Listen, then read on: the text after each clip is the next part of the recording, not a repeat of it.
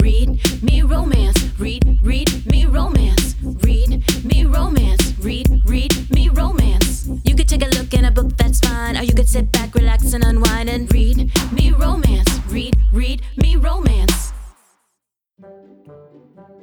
Velvet Cruelty by Eve Dangerfield. Once upon a time, I was promised to a powerful man. I know my duty, but on my wedding day, I'm stolen by four men, men who loathe my fiance. They're going to use me to fulfill their vendetta. One of them only wants my body, one of them wants me as his wife. Another one offers freedom at a price, and the last one wants me dead. I was raised to be a good society wife. Now I'm facing a battle of wits and breathless desire. My only hope is to set aside my innocence or learn to use it as a weapon. Author's notes Velvet Cruelty is a scorching romance between a woman and four beautifully dangerous men in which she has never had to choose. Read at your own discretion. That's Velvet Cruelty by Eve Dangerfield. Get it now. Welcome back, lady listeners. Hey, lady listeners! Welcome to a brand new week here at Read Me Romance. We have Krystyna Allyn, and she has brought us a very dirty book called Forbidden Education. I'm so mm-hmm. excited. This looks great. Um, Krystyna, we met like a really long time ago. She was a big reader. Um, she still is a big reader in the romance community. I, I think I might have been at one of her first signings. And it was like a really cool moment to see that, to see a, a reader, like a really avid reader turn author. Yeah. Like that was such a cool thing. And like, it's just awesome to see her flourish and like to see all her amazing books. And I love her so much because she loves audio as much as I do.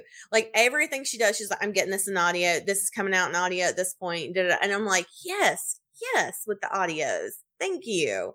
I need it. So we're going to talk about her. This is and- a, it's going to be a student teacher one, right? yeah. hmm I think Okay. so. Yeah. You know when you said when you said the title of that name, uh-huh. I had a flashback and I tried to pull it up on my phone real quick. uh-huh. What was that book you wrote? Veiled Innocence? Oh, yeah. By Ella Frank. I think before when she used to write female male. I think that does- veiled innocence. I think it's veiled innocence. Yeah, I think that's it. Is it?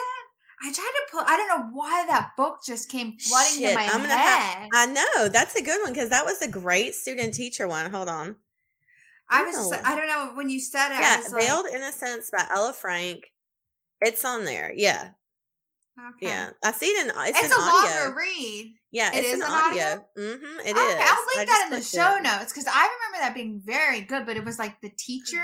I mean, the Mhm. student pursuing the teacher. Yeah, it was the girl. She was the student, and he was the teacher, and he kept saying like, "No, no, we can't do this."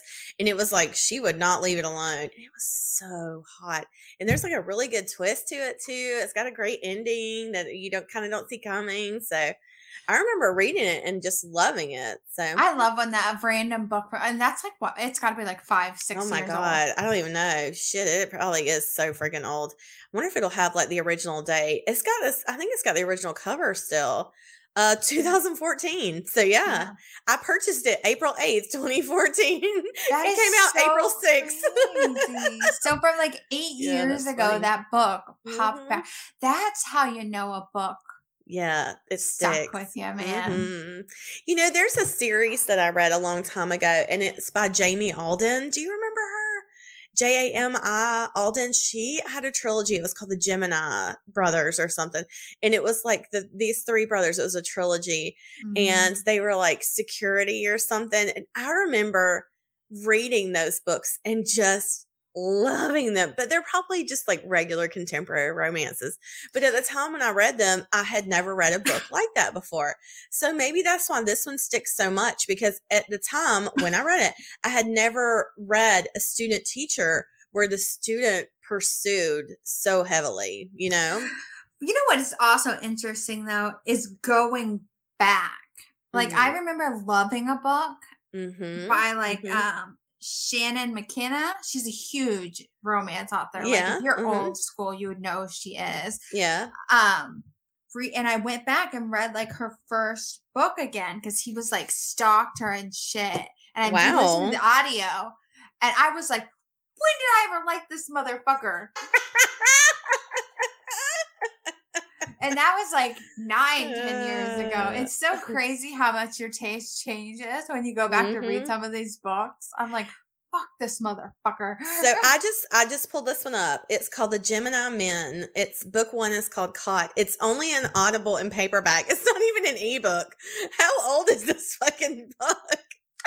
I have a book that I did that too that I wanted so bad. only in paperback. I got it to take with me on the trip. It's like over here. Oh my god, that's amazing. She does have ebooks, so maybe it's just been redone or something like that. So, but I just remember title. Oh my god, I need somebody to go back and reread these and tell me if they're good because I kind of want to read them again, but I don't want to be disappointed. I kind of just want to leave it in that memory, you know. You like know who doesn't like disappoint good. when I reread? Maya Banks. No. Well, what? Yeah. Well, of um, course. Lauren Donner. Lauren. yes, hundred percent. Lauren Donner. I, any minute you can go. Maybe, maybe it can't so disappoint because I memorized every word. I was gonna say because you know the know. book by heart because you've read it so many times. It's funny too. I've gone back and so I read this crime series, and I think I talked about it like when I the the newest one came out not long ago, and uh, it was like twelve hundred pages or something. I went actually took I have the audios and I went back to the beginning and I started um listening to them again. And it had been there's so few released that mm-hmm. like I remember I, I didn't remember who did it like when I went back and reread the book because the books are so I mean these the first one or the one I just finished was like book 3 and I think it was like 35 hours or something mm-hmm. was the audio I mean that's that's incredibly long.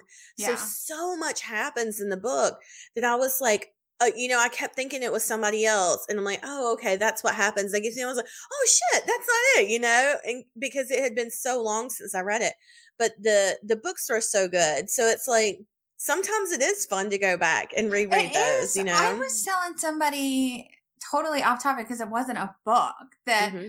I watched Sister Wives and mm-hmm. I watched it all the way through the first time and it can be very repetitive. Mm-hmm. And I said it was very interesting to get to the end of where they are now mm-hmm. And go back to the start, even though I just watched it. I was only like two months since I watched it. Yeah. And rewatch again because it's all still fresh you think like the ending because because i know where this the plot is going so now yeah, that i know yeah. where the relationship is going because it's reality mm-hmm. and they're really happening and i can go back you see you're like there there. That's where it happened. That's yeah. it. That mm-hmm. that like you start to notice things. Mm-hmm. It's like holy shit! Like you, you, it's like how did I miss that mm-hmm. the first time around? How did I miss that comment? How did I with the way things people say? Mm-hmm. Things they don't even realize that they're projecting into the future almost. Or, I was gonna say, how I just wonder sometimes, like people like Sister Wives or their Kardashians, where you have the ability to one click your past and watch it. I would, I would be so curious to watch my past life. You know, like my my past self from like I'd be I wouldn't want anybody to see it. I would cringe the whole time.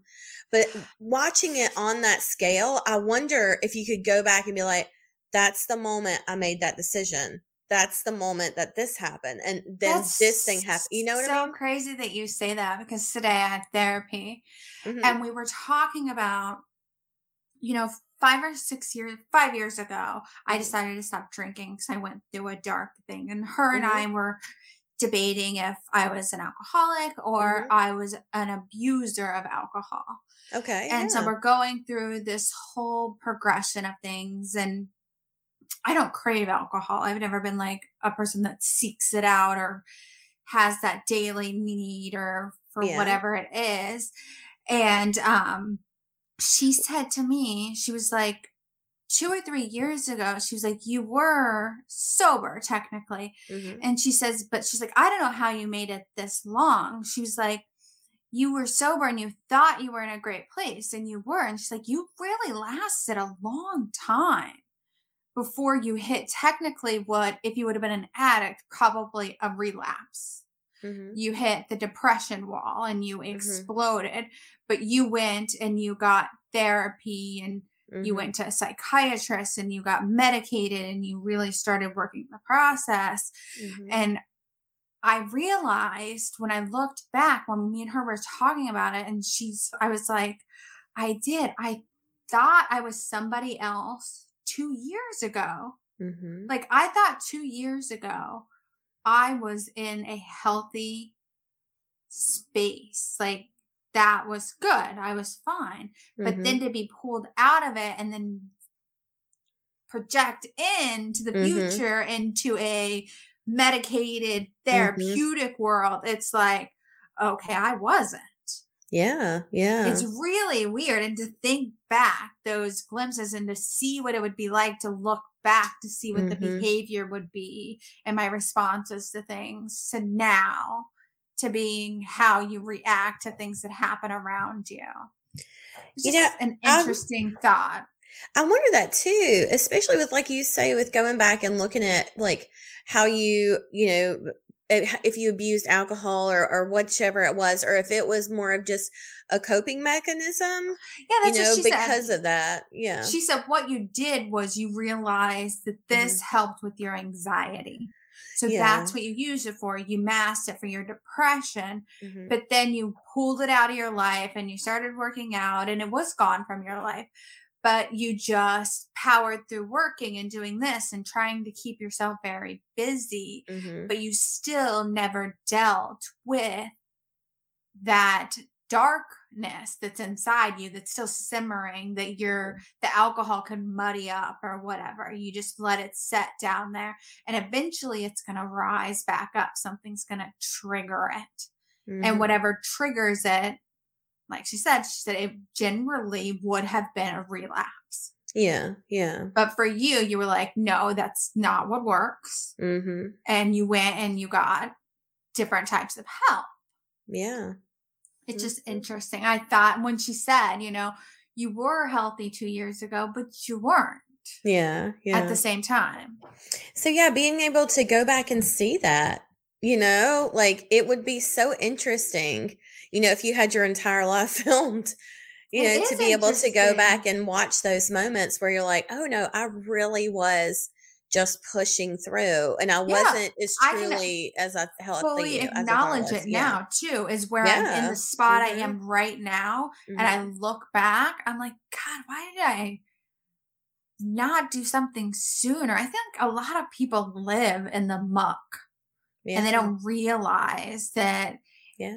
It's not that it's easier i know it, it sounds easier like easy isn't the right word it's hard to ask for help That is Mhm. true you can't just be like you're anorexic go get help it's Mm. not like that i get that Yeah. but just seeking those tools and the change it can make in your life is so huge Mhm. that i don't think people realize that For sure.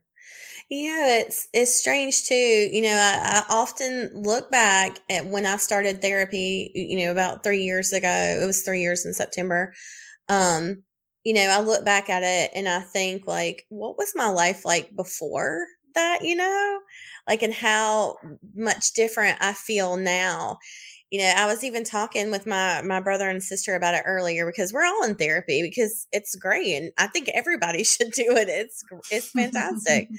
And so, you know, we were talking about it and um my brother like, you know, he was saying like, oh, I do this, you know, because of this or whatnot. And I was like, you know, I really struggled with self-worth. That was a lot of what I I had a hard time with because I said going through my stuff, I didn't ever realize that that's what I was doing.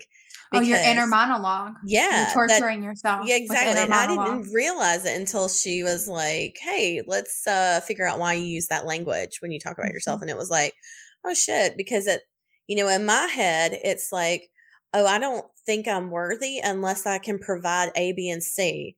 And if I Mhm. can't provide A, B, and C, then I have no value." Yeah So it's like, you know, if I can't, if I'm not able to cook or, you know, take my kids to do their stuff or do the laundry or clean the house or, or do my full time job and, you know, do all this other stuff and manage everything I need to manage. If I can't do all of those things, then I have no value, you know? Yeah. So it took a lot of time to figure out that it was so much self sabotage, you know? It is so much self Mm-hmm. sabotage. That's one of the things I've been working on. The biggest is th- my therapist being like, "So what if you don't write today? What's the worst that's gonna happen? Yeah, yeah. Mm. So what if you're like, fuck it, Yeah. What what will happen? The world will not end. the world will not end, and tomorrow you'll be bored, and I bet you'll write." yep, exactly. Yep. It'll come and back. she's like, it always she's like, everything you think that you have to do all these things, but I Mhm. promise you, people will figure them out for themselves, and they will start to do them. Mhm. It's so true.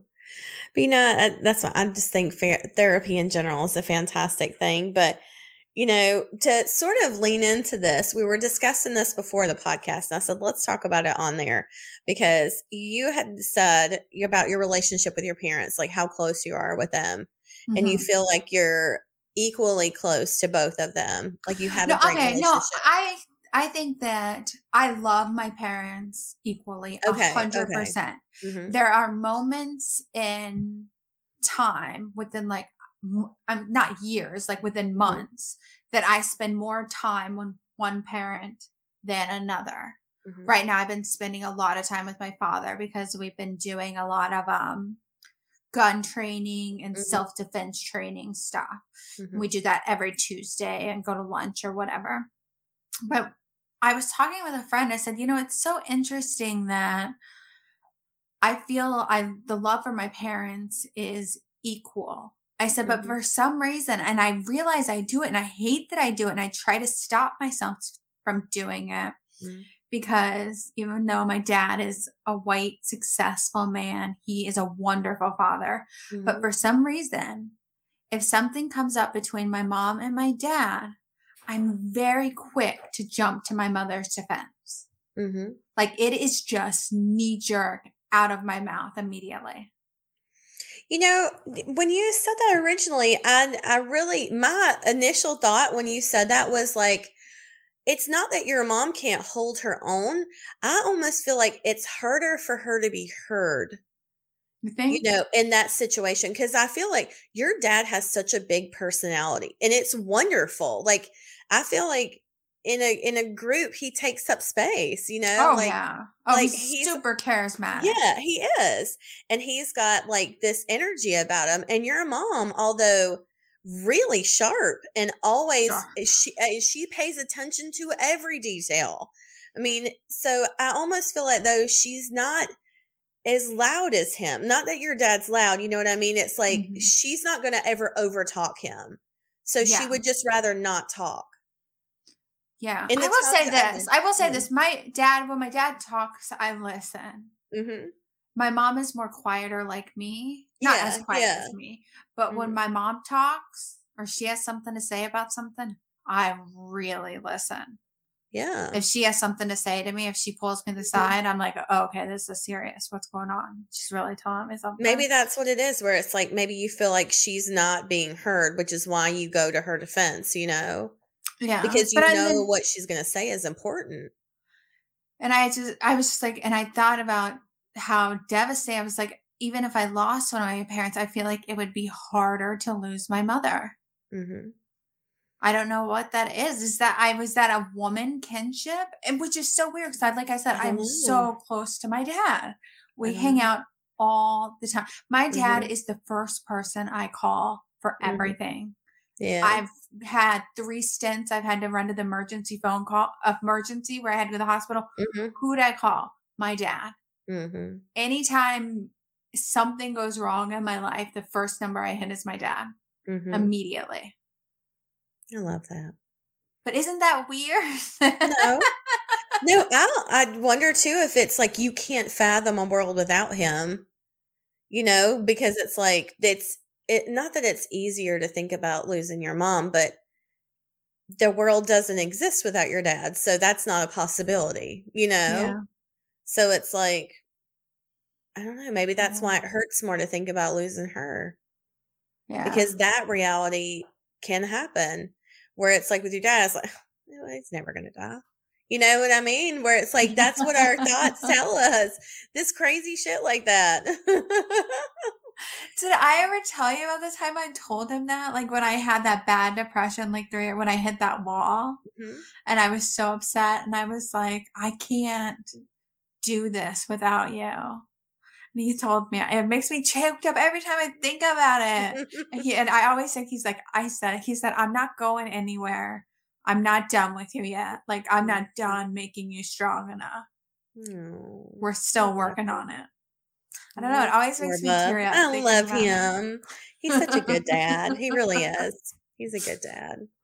Um, So, um, let's see how much time we got. Wait, let's talk about let's talk about Krystyna before we get we'll get into the next episode. We'll go ahead and talk about her all her good stuff. Now that we've had our heavy therapy episode, we'll have more lighthearted stuff on the next one. All right, Krystyna, I'm going to read you her book bio or her author bio. That's really cute. Krystyna lives somewhere in USA with her amazingly awesome husband. Though she works full time, blogs, and reads like a maniac, she still manages to find time to write all of her crazy stories. Her hobbies include baking, skydiving, karaoke, and general mischief. The list of her favorite authors is endless, so rather than sling, sing, singling out anyone in particular, she'll just mention her number one go to cookie is oatmeal raisin. You know what? That's brave of her because that's controversial. That's- brave. Let me tell you guys something. So my husband t- comes to while we're talking about cookies. Okay. He was like, I didn't realize that the peanut butter um, pumpkin things were such a craze until there was a huge fight about it on Facebook or What? whatever. And he like he didn't know. And I think we voted on it in Uh-huh. the group once Yeah, and it came uh-huh. up really high. yeah. Listen to this, guys. They have a new one. And you know who it's for? What? Butterfinger. Ooh. It's like a pumpkin flavored or pumpkin no, shaped well, the Reese's one isn't pumpkin flavored. no, I mean it's pumpkin shaped. Yes. Okay, so it's a pumpkin Butterfinger. shape. Ooh, I need So it's like they- that. I'm yeah, I'm so curious. I haven't tried it yet. I just got it, but it is the same stylish Uh-huh. as the pumpkin. Oh, I'm gonna need a report on that. Like, Butterfinger one. I want to know what the chocolate to Butterfinger ratio is because Yeah. sometimes I want a little more chocolate than the. That's why I like the Butterfinger minis. Mhm. Those are the best because I feel like there's more. Cho- the chocolate ratio is higher in the mini than in the full size. Yeah. Ooh, I'm gonna need to know. Okay, we're gonna need a we're gonna need an update on that. Um, Krystyna wanted us to mention that the book you're about to listen to, Forbidden Education, is a prequel into her sexy romantic series. Um, there she said there's slight, like tiny spoilers in the book you're about to listen to. She said, but it's nothing huge. It's like, okay, obviously everybody gets a happily ever after. So um she has her newest release, which is Twisted Origin. So make sure we check that out. And she is also giving away an audiobook this week to any of her series, which I thought was so that was so smart. Like I don't know if we've done audiobook giveaways before, but like it's kind of like duh. like why haven't we done more of that? So I'll read you the book bio for the book you're about to listen to. So Forbidden Education, um, like I said, she has all of this. Um, we'll have everything in the show notes and we'll have a, a link to her website and all that good stuff. Mostly because she spells her name um, a little different. It's K. R Y S T Y N A for Krystyna and then Allyn, A L L Y N. So, like I said, if you um, want to find it, just make sure you click in the show notes and you can see everything. So, Forbidden Education, a sexy romantic series short story. So, the series, like I said, this is in, is called the Se- Sexy Romantic Series. Jared and Cooper thought they knew everything about pleasing a woman, but a chance encounter with their former teacher opened their eyes to more. A pact was made between the three of them, and by the end of the night, their teacher will give them a lesson they'll never forget. Please note, this short story contains some original series spoilers, but I made it, but I made up for it with extra steamy scenes. So make sure you check that out and all of her other good stuff. And um, yeah, she has signed paperbacks on her website too. I did want to mention that. So if you love this and you want signed copies of it, make sure you go to her website again in the show notes. All right. Let's send them in. Let's do it. See you guys on the other side. This is Forbidden Education, a sexy romantic series prequel by Krystyna Allyn. Narrated by James R. Cheatham.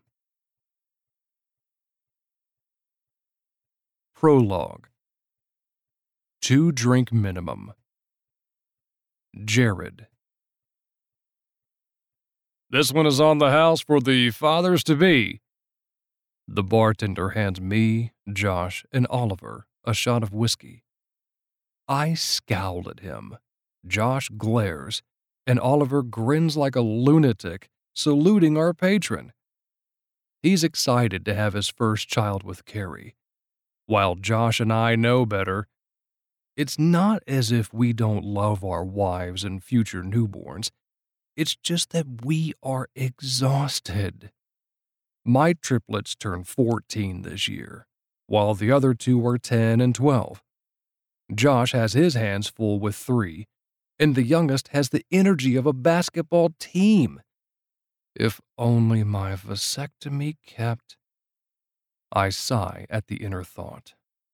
If Marla and I can handle five, I'm confident we'll be able to manage six. So, what are you hoping for? The question comes from Oliver. We, and by we, I mean all the women, decided to keep the baby's sex a mystery until delivery. A healthy baby, of course.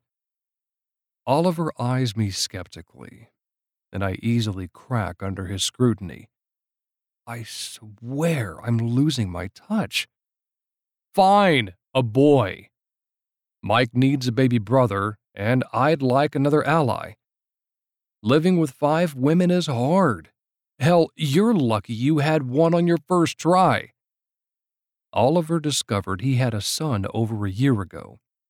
At the time, it created a big mess with his fiancée, Carrie, but eventually it all worked out.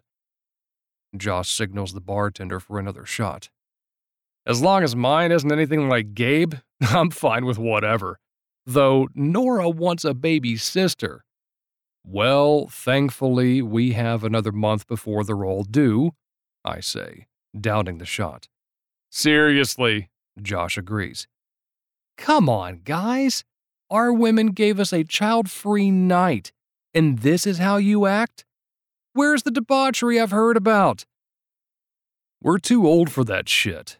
And honestly, I check my watch. I was hoping to be done here by nine. Ugh, you guys are so boring. No, our partying days are over. I never thought I'd hear those words from you, of all people, Jared Carrington. I stiffen at the sound of the feminine voice. A myriad of old memories slams into me as I turn my head to the side and glance at Josh. He appears to be having a similar reaction. Then, as if we both planned it, Josh and I slowly turn around and catch sight of the woman in question. Talia Baldwin.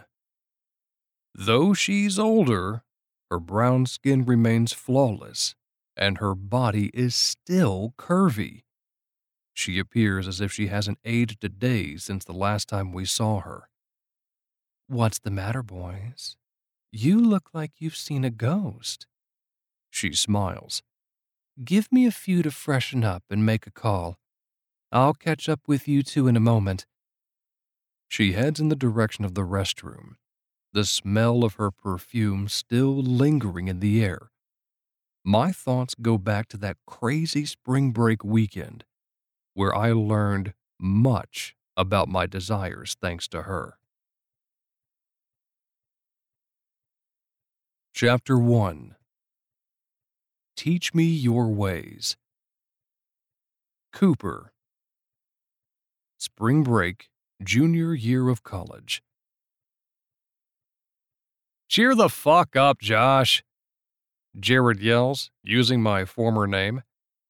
I changed it after my accident in an attempt to reinvent myself. After the plastic surgery, I was unrecognizable, so, in my mind, the identity adjustment made sense. I glare at him for the slip, and he holds his hands up in retreat. Sorry, I mean, Cooper, cheer the fuck up. It's easy for him to say. He hasn't struck out once on our vacation. On the other hand, I can't seem to get into the groove. For the past three nights, Jared has brought home woman after woman, sealing the deal each time. Thanks to an accidental encounter with her, I'm zero for three. Now it's like my brain has reverted to junior year of high school, and I'm that nerdy kid lusting after a red haired sophomore. Why did she have to choose Miami for her spring break, too? I'm fine, I finally answer as I lean against the wall and watch Beth grind against some random guy. Jared turns his head, and his gaze lands on my dream girl. Shit. Still? Seriously, Cooper, it's been what? At least six years? Something like that, I mutter, glaring at her loser date. You have to forget about her. She probably doesn't even remember you. He's right. When I approached her the other day, she barely glanced in my direction. She was more interested in some shirtless loser with dimples. Honestly, I don't even think she noticed me. Whatever. The only way to wipe her from your brain is to fuck someone even hotter. He motions to the blonde dancing on the bar wearing tight shorts. How about her? Too skinny. I like my women with curves. I hear that. I'm all about the ass, you know. I need something to hold on to while I do my thing. Yeah, I laugh. Jared is a sharer, and he's taught me everything I know about how to please a woman. He's been in the game since his early teens, and at that time, my inexperienced self was definitely in need of his guidance. Now it appears I might require that same push again, even if it's not in the direction I want it to be. Oh! Jared hits me in the chest and points to the bar table near the entrance. What about her?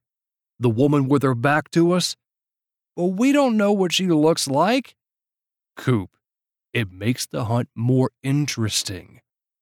All you have to do is come up behind her, whisper sweet nothings in her ear, and then convince her to come to our room.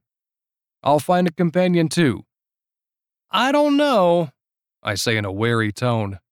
That sounds stalkerish. What woman wants a strange man to practically rub himself against her like a dog? I've done it before, and it's foolproof. Sure, it is. The sarcasm in my response would be obvious if not for the loud music surrounding us. Just do it. The worst that could happen is she says no. Or knee me on the balls. Fine. Fine. Jared waves a hand in the air.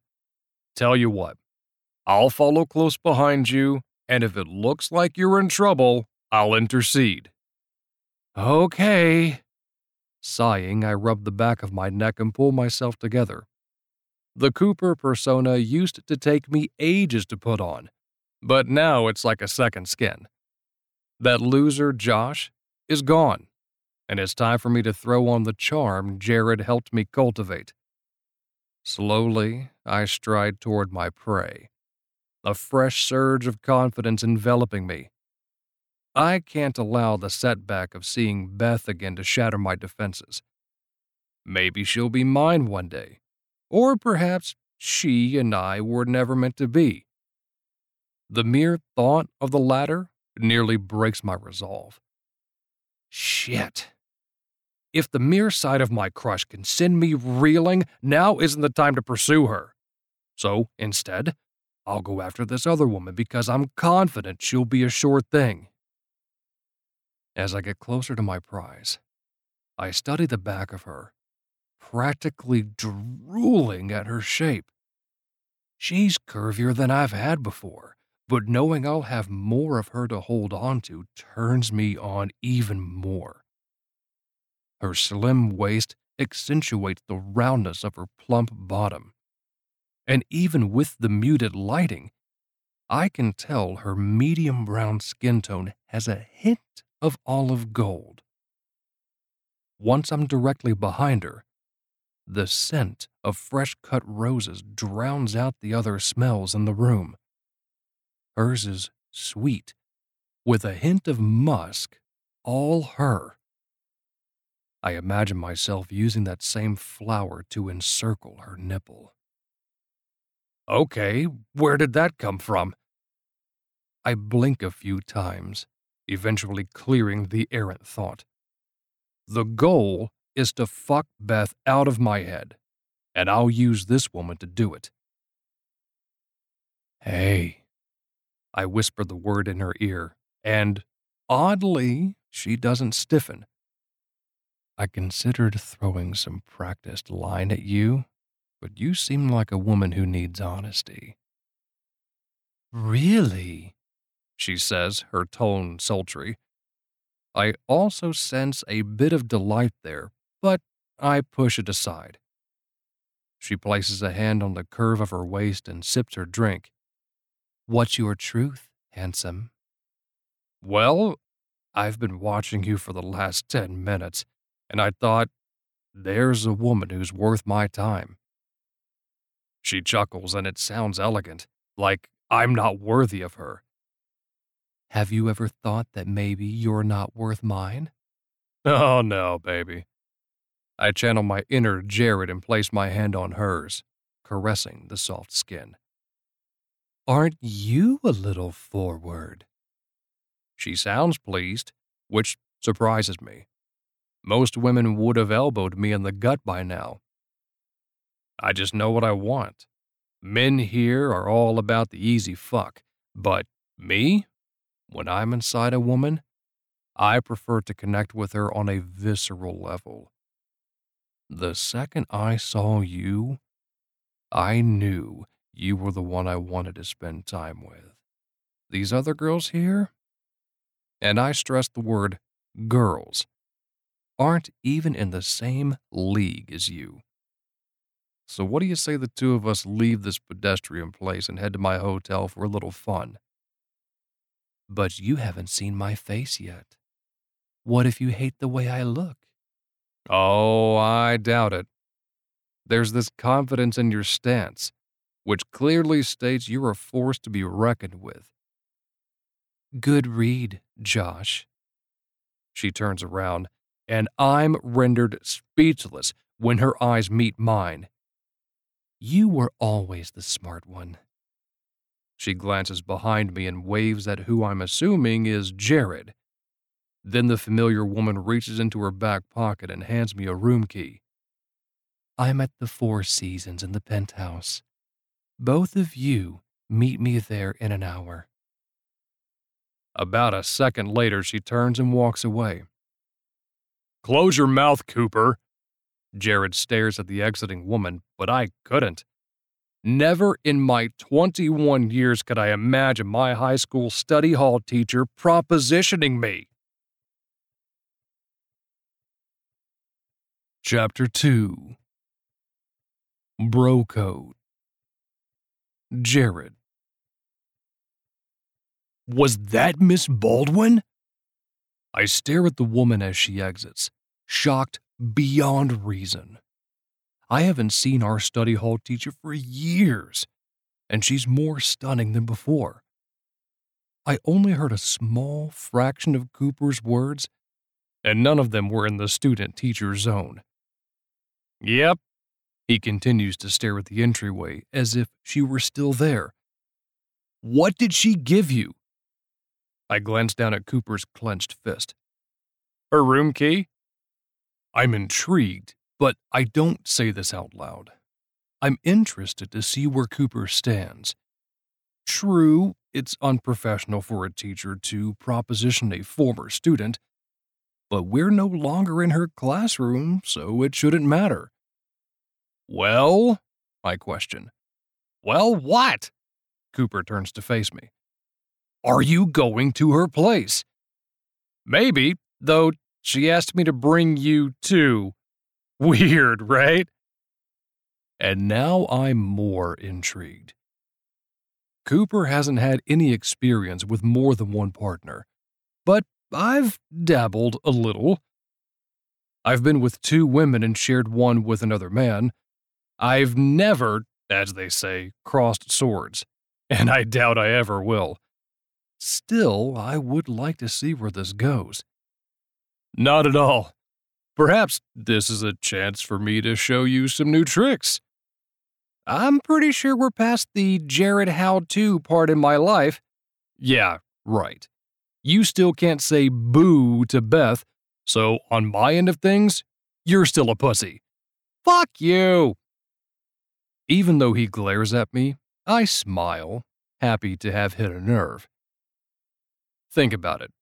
A gorgeous woman practically offers herself to you, and your go to response is to cower in the corner and stare at your crush. Please, Cooper, you're better than that. She's not just a gorgeous woman, she's our fucking teacher. Correction, she was our teacher. Now, she's just a cougar looking to corral some young cubs. Dude, I'm not a feline. And anyway, isn't there some law against this? No. We're both over 21. So I doubt the police will be breaking down our door. I motion to the exit. Let's live dangerously tonight. It's spring break, and we're supposed to do that. I study Cooper's expression as he contemplates the pros and cons of my suggestion. The second his shoulders droop, I know I've won. Sometimes I amaze myself at how easily I can talk him into shit. It's not that he's gullible. Much. It's just that he always had a singular focus. Beth. Cooper doesn't believe he's good enough for her, so he's doing everything he thinks he needs to one day be the man she desires. What Cooper doesn't realize is she's probably already there. Since his lack of confidence keeps him from the woman of his dreams, it's up to me to step in and help. Fine, he sighs. Miss Baldwin asked us to meet her in an hour. Let's go back to our hotel and shower before heading to her place. Smart. Before we exit the nightclub, Cooper gives Beth one last longing look. As we walk down the crowded path to the Holiday Inn, Cooper is silent, as if lost in his thoughts. Then he admits something surprising. There's this other girl, Brittany. She and I are talking, but we both agreed not to be exclusive. I like her, but seeing Beth again has me questioning my relationship with her. Britt and I could be happy together if only I'd get over this stupid crush. I grab his shoulder, stopping us both in our tracks. Why is this the first time I'm hearing about this girl? I thought we were best friends. For fuck's sake, we're still best friends. Do we need to pinky swear or some shit? I scoff, and he shakes his head. Look, it's new and I prefer not to jinx the relationship. I've met Britt before, and she's a bit of a bitch. On the other hand, though, it could be what he needs. Fine, whatever. I wave a hand in the air. Then Beth is a moot point. You should focus on the current girl since she appears to be interested. Let's use tonight as a learning experience and nothing more. You never know when your girl might want to treat you to an extra person for your birthday. Are you sure you two aren't exclusive? Because I can take one for the team, if you know what I mean. I shoot him an exaggerated wink, to which he rolls his eyes. Yes, Britt can come off as bitchy to some, but she's only like that in the beginning. The girl has many layers, and one of them is not ready to be exclusive. She knows I'm on spring break and said we'd discuss it when I return. Oh, so a free pass trip. I like it. I don't. This seems more like a red flag to me. What woman would allow her almost boyfriend carte blanche to fuck the female population of Miami? If anything, she'd be on the trip with him. Instead of replying, Cooper begins walking toward a hotel. Determination on his face. I'm not sure of his thoughts, but I know Brittany won't be spoken about again. About an hour later, we head to the Four Seasons Hotel. As soon as we walk in, the burly security guard with a shaved head and scowling expression eyes us suspiciously. Yes, we look like your typical spring breaker. Cooper in his white button down and blue cargo shorts, and me with my black polo and khaki shorts. Still, there's no need for the scrutiny. He's acting like I'm dragging a keg and having underage girls follow me to a room my wealthy parents rented. The whole setup is beneath me, and I understand his worry. A few trust fund babies have probably scarred him once or twice, so he's extra vigilant. I'm not obscenely rich, but one day I will be. So far, the most important thing I've learned is always to grease the wheels when it comes to the support staff. You never know when you might need their help. I stop abruptly, and Cooper glares at me, most likely annoyed since this is the second time in the past 10 minutes. I know my friend, and he's anxious about tonight, but first, I need to deal with the small problem. Good evening, sir. I hold my hand out to the guy and shake his. Understanding flashes in Cooper's eyes, and he smirks. I'm Jared.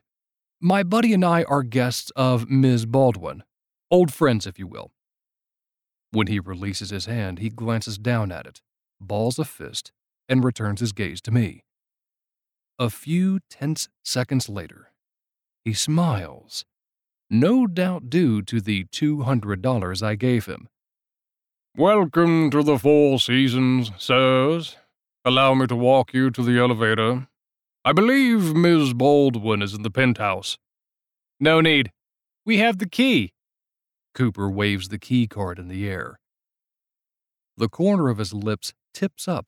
Excellent, sir. If you require anything, call the front desk and ask for me, Joseph. Will do. It only takes a moment for the elevator to arrive, and we enter. Once he scans the card and presses the button, we're off. My thoughts trail off to a subject I've put a lot of thought into. I've never mentioned it before, but now is as good a time as any. Would you ever consider having sex with someone in an elevator? Cooper snorts. No, it's too exposed, and you're liable to be interrupted. You, my friend, don't have an imagination.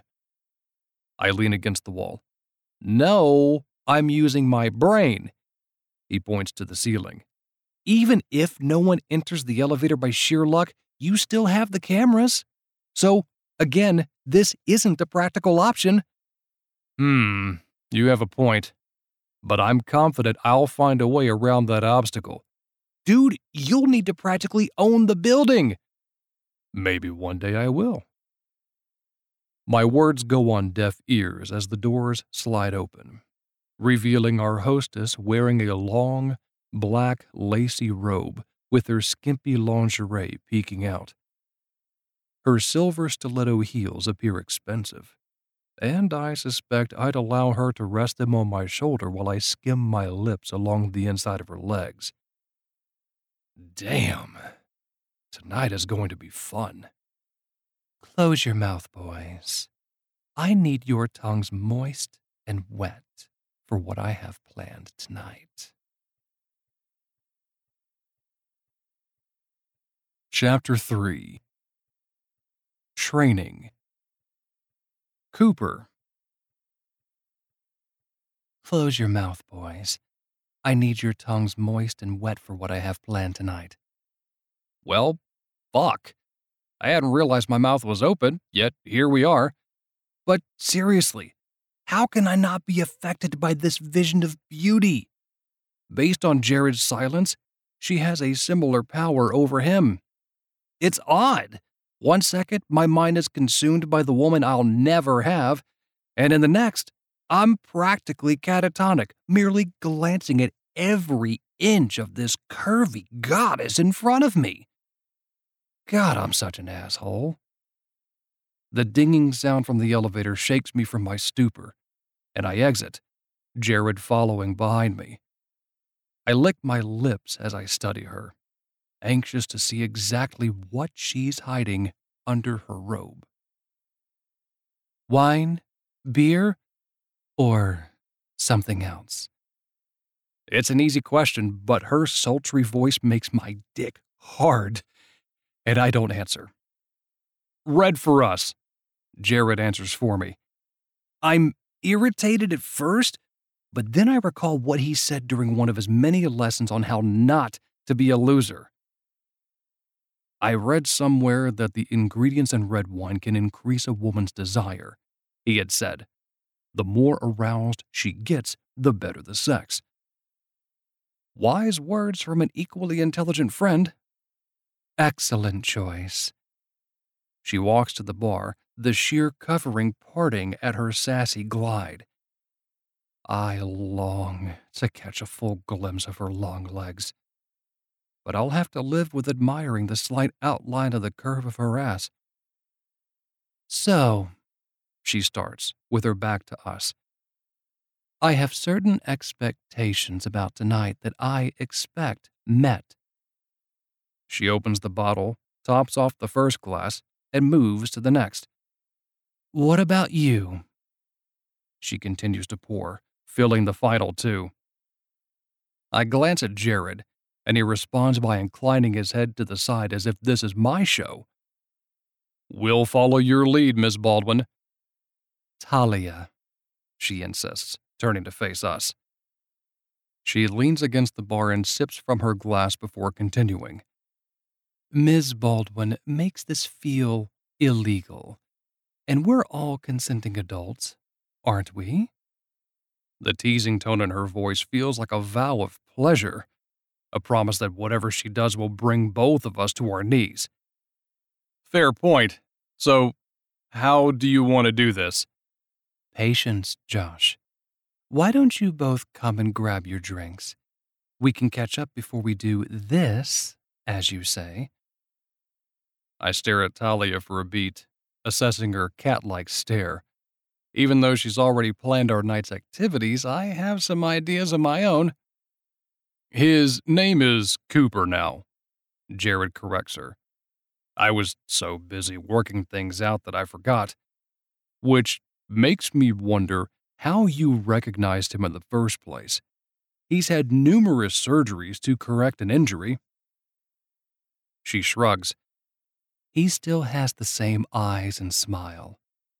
Besides, it's not hard to figure out when you two are in the same room. She plunges a finger into her glass and twirls it around.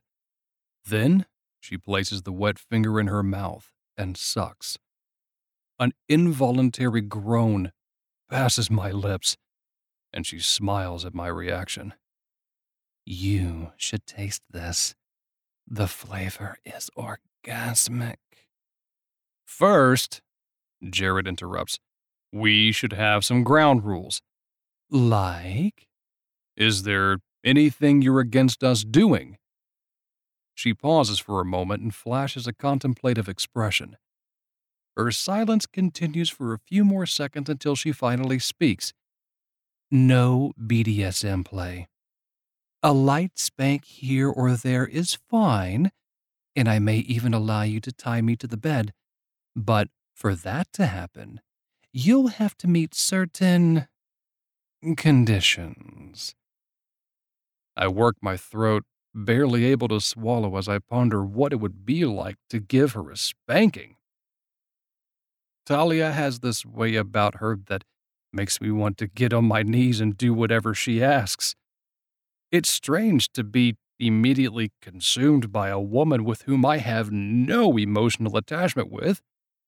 But the alternative is to wallow about Beth. And that's not what tonight is about. Conditions? If you two can make me come three times without finishing yourself, you can do whatever you like. That's easy, Jared declares. My tongue is legendary in some circles. Really? She arches a brow. We'll just have to see about that. Finally, Jared and I approach. I stand on her left and him to her right. We grab our glasses of wine, and as I prepare to offer a toast, she throws in something extra. One more thing. Grinning, she bites her bottom lip. I run the show. You manage to keep yourself together while doing what I ask, and you'll be rewarded. Challenge accepted. Before I have a second to express my thoughts about her declaration, Jared clinks his glass to hers and then to mine, sealing the deal. Full disclosure Cooper doesn't have any experience with multiple partners, but I'm certain you'll give him a crash course. Talia sets her glass on the bar and turns to me. Don't worry. I'll ensure tonight will be something you won't forget for a long time. I visibly gulp, and she chuckles. I'm such a pussy. First, let's all get more comfortable. Quickly, I down my wine and place the empty glass on the table. While I'm doing this, Talia walks away from us and rids herself of the sheer black robe. The moment it hits the floor, my eyes round at what she exposes. A sheer and lacy chemise covers the top half of her curvy body, its thin material exposing everything. Since she's facing the bedroom, I can only make out a scrap of fabric nestling against the crevice of her backside. Damn. Aside from Beth, this woman has the most delectable body I've ever laid eyes on. Talia continues to elegantly glide toward what I assume is the bedroom area, but then she pauses and glances over her shoulder. Are you just going to stand there gaping, or are you ready to best my challenge?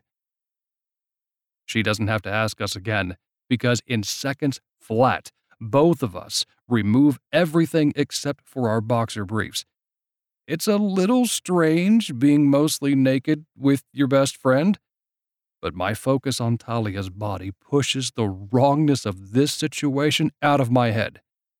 Jared and I have shared everything since we were teens, so what's one more thing? The moment we arrive in her bedroom, we find Talia with her arms crossed, casually leaning against the wall, studying each of us. First, her eyes scan Jared, and a smirk forms on her lips. Aren't you a big one? She inclines her head to the side. And my, oh my, you've got some girth on you.